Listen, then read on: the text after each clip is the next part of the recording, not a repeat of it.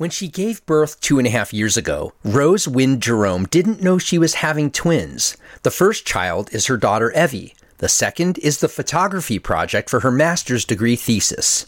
I got interested in these dynamics and these gender roles when I became a parent and started photographing in my home. More than a dozen of Jerome's photographs are showing at Revolve in Asheville. They were originally intended for an MFA exhibition derailed by the pandemic at the Savannah College of Art and Design.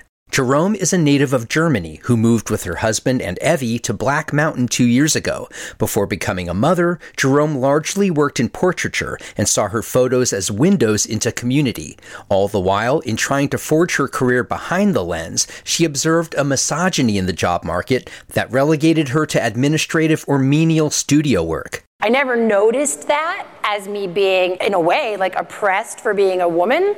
But as I got older, I started to realize that's what's happening. So that would have been the extent of my involvement in feminism. That understanding evolved and grew when Jerome noticed it happening in her own home after giving birth. She turned the camera back on herself and her domestic life, at times focusing on a husband who she said doesn't share in the role of caretaking. The photos in this body of work are both documentary and conceptual, featuring all three people in the house. The muted amber color palette casts a pall on this period, and while she leaves plenty of room for viewers to fill in the blanks of the story, Jerome is deliberate to obscure or cloud certain images of her husband.